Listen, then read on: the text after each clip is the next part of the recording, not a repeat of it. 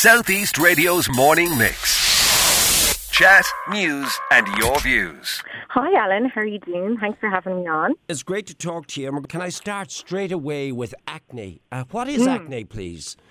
Yeah, it's a good question. So acne is really common in Ireland, um, really common everywhere, especially among, amongst adolescents and young adults. They say that up to 80% of people in that age group have acne. So acne is essentially where um, uh, at puberty, during puberty, the pores in our skin, um, they, uh, they become more stimulated by the surge in hormone that happens during puberty. This, this um, in turn results in an increase in sweat production in the pores and certain bacteria like, like living in that environment. And these bacteria then result in the, the red pimples that we all know and recognize, the pustules, which can go on to become painful nodules, and even the cells lining those pores, they can actually um, block the pores, resulting in blackheads and whiteheads.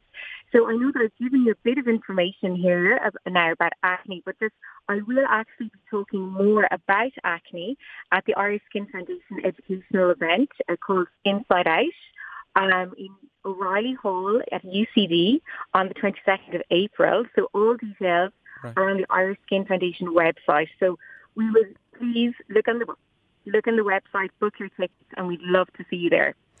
Do we know what causes the acne? Is is it caused by stress? Is it caused by anxiety? Is it caused by poor diet? What causes it?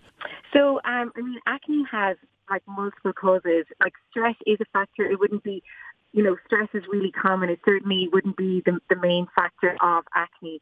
Um, like it, it, it, as I said, it is more common in adolescents, and it isn't an increased hormone production by the person uh, or within that person. It's that, their sweat glands are more sensitive to their sweat glands are more sensitive to these hormones. There is a genetic component, and and it's interesting that you bring up about diet. So lots of my patients they come in they ask me um, is you know is, is, it something that i'm doing wrong with my diet the answer is, is that it's to be diet is rarely a factor um, so the British so there are numerous guidelines that do make reference to diet and acne. So namely the British Association of Dermatology, also the um, American Association of Dermatology. And when it comes to diet, they would say um, just really follow a healthy, balanced diet. Um, the only bit of research there to link diet with acne is um, research demonstrating that a high glycemic index diet, so a highly processed diet, yeah. um, which is a lot more common in Western in, in, in our Western um, westernized uh, society, right. uh, that that can result in acne. But we don't we don't say to patients, listen, you need to adopt a low GI diet. We really say follow a healthy, balanced diet. And um, safefood.net is an Irish website, and I really I direct patients in that direction. And it's full of information about you know having a healthy, balanced diet. How do you treat it? Yeah, so um, so oftentimes you know, people's first protocol is that they go to their pharmacist and they um, they they might try over the counter uh, products I would urge people not to spend too much money on these over-the-counter products. Um, there is the, the products that I would suggest they look out for are um, products, you know, cleansers, uh, foaming cleansers because they're better at removing sweat from um, from the face and, and will help acne in that way. Or there's uh, um, facial washes that contain salicylic acid uh, or look out for products containing benzoyl peroxide or nicotinamide.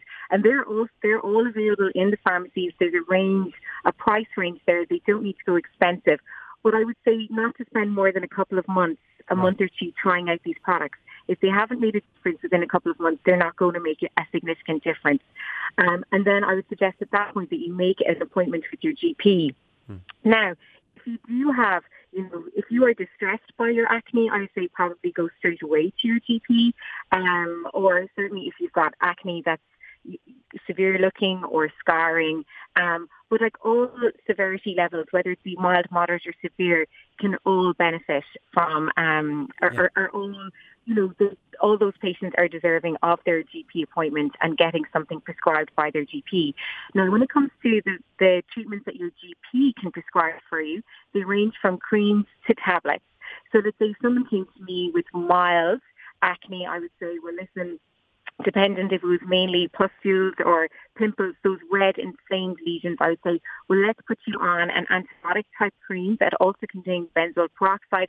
Put that on once a day. But it's really important to manage patients' expectations because oftentimes I find patients come back to me, are, you know, or they might come back and say, oh, well, I tried that for two weeks and it didn't work, so I stopped. So I think it's really important that right. patients are aware.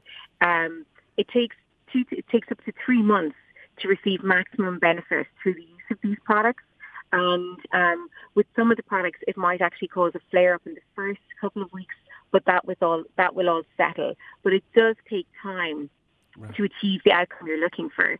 Um, now, if after three months of using these creams, you're not getting you're not getting the um, your skin isn't clearing, I would suggest go back to your GP again because at that point you probably need to be prescribed an antibiotic tablet in addition to a cream, a topical retinoid cream, which is a tablet or which is a, a cream version of isotretinoin or Roaccutane, which you may have heard about. Right. Um, but certainly that treatment, of course, again takes uh, takes three months.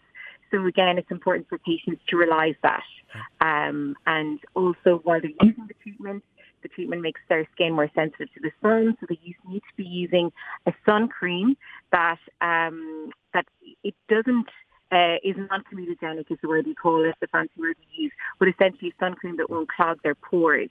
And also, if they are using prescribed treatments, then they need to stop using the over-the-counter acne foaming cleansers or moisturizers because those over-the-counter treatments will actually make it harder for them to tolerate their topical retinoids or their um, their topical their their antibiotic cream, uh, but certainly just to go for gentle facial moisturisers and gentle facial cleansers. Look, it's, it's, it's, lovely to talk to you. It's a short chat this morning. I really would love to talk to you again about other areas like psoriasis and eczema. But can you just point people towards the event again, please, which is taking yeah, place so in the O'Reilly Hall? Because all these issues will be discussed in detail. Exactly. So um, Skin Fight Out is our information day that's been organised by the Irish Skin Foundation. So it's, it's, it's um, for patients who suffer from patients or carers or parents of to, of adolescents who suffer, who suffer from chronic skin conditions, whether it be acne, rosacea, psoriasis, eczema. And we've got a really excellent lineup. We also have um, a workshop, workshops on how to apply emollients and how to treat scalp psoriasis. Um, given by highly skilled or, or, highly skilled nurses. So all details of this are on our Skin Foundation website. So you can go on the website and book your ticket and we would love to see you there. So it's the 22nd, Saturday the 22nd of April in O'Reilly Hall, UCD. Southeast Radio's morning mix. Chat, news and your views. Alan Corcoran.